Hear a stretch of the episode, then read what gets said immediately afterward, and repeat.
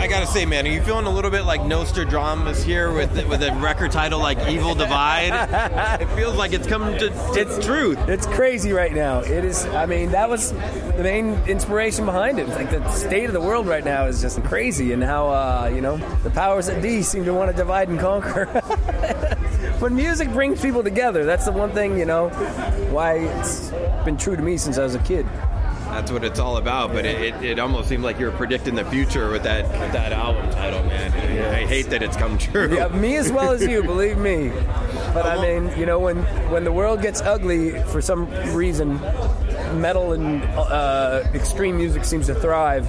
So it's I, I have a, a deep hatred for what's happening, but I guess that it's it's a good inspiration for you know Yeah, metal, music. metal is always kind of good at pointing the pointing the shining the light on those things. You know? know, I love getting to talk to the singer. I hope I could get kind of like a little song introduction for you, a couple new songs on the new album. yeah, of course. And you can kind of work the song title into the into the introduction. You got it. I have to say, man, just looking at the track listing, I started busting up in my circle, my my homie of friends.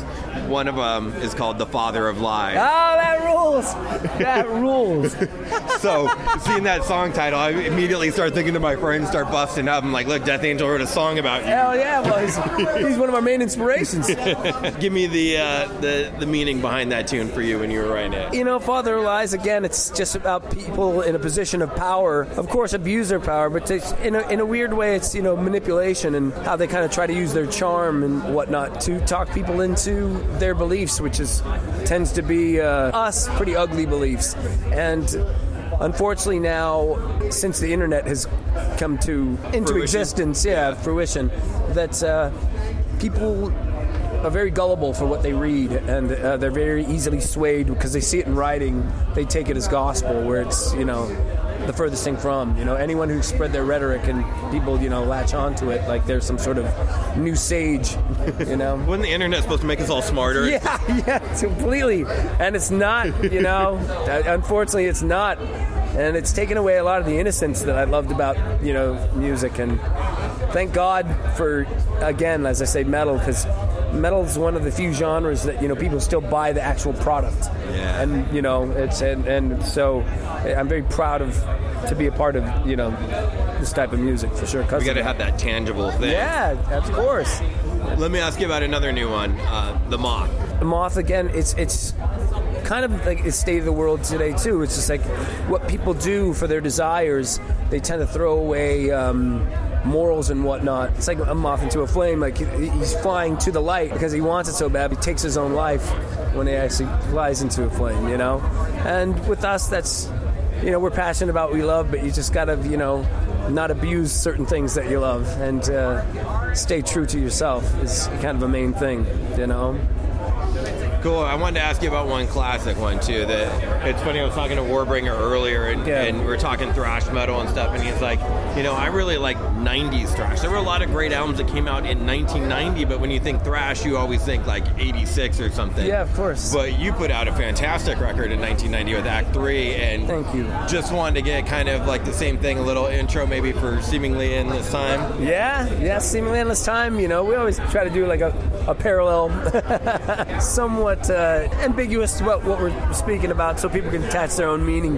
But for us, um, prior to Act Three, we went through a lot of legal problems. And for us to keep pulling forward, pushing forward, uh, we were just always in a state of turmoil. And it just seemed like one legal issue after another just kept stacking up. And you know, we try to stay positive and create, which you know, again, as I said, unfortunately, negative negativity happening to us, you know, breeds a very productive side. it brings out, you know, the very productive side. Yeah, yeah. And so, seeming endless time was us just struggling to get through all this crap, and you know, that just never seemed to end, never seemed to end, and uh, you know, eventually we got through it. But I tell you, it was couple decades later.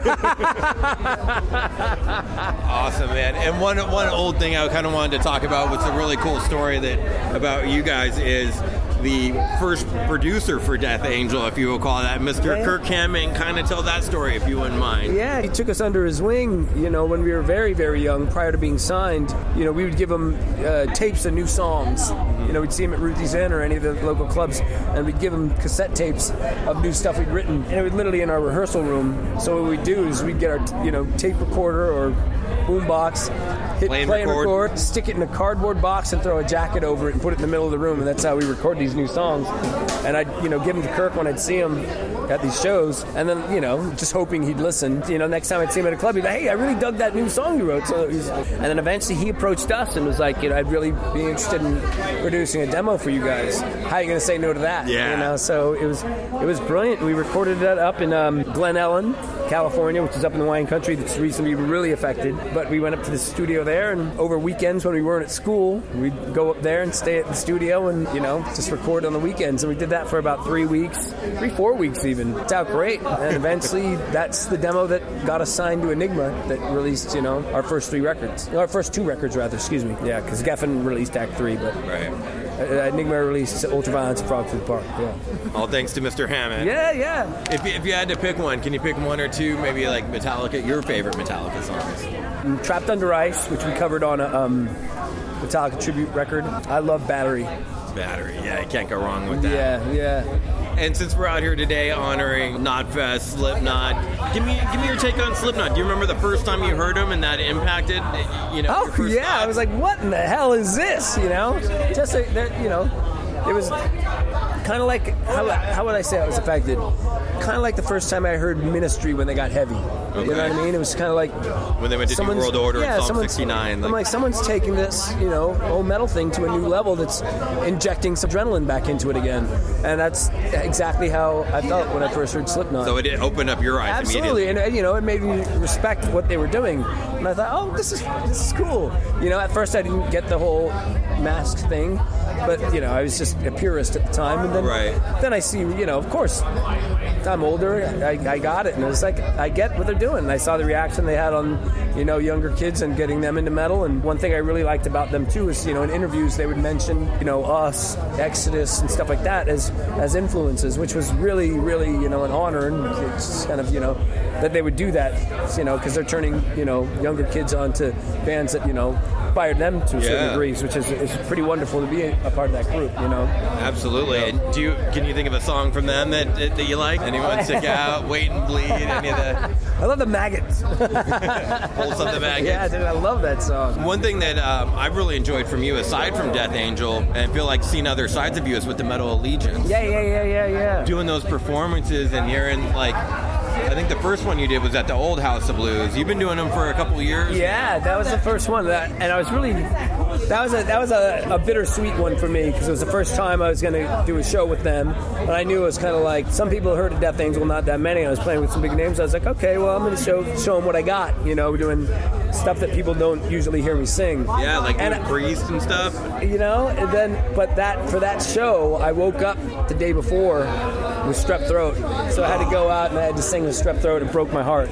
You know i still pulled i can't say i pulled it off but i went out there because i'm not going to you know bow out but it was hard. And you've done a couple now, right? Mm. Are you doing this year? i've done many yeah and i've done tours with them and on the west coast on the east coast. I've done shows in japan and uh, mexico and you know i've done a lot of shows with them So you'll be at the House of Blues Anaheim. then? Absolutely, absolutely. And I just uh, recorded a couple tracks for the new, the new record.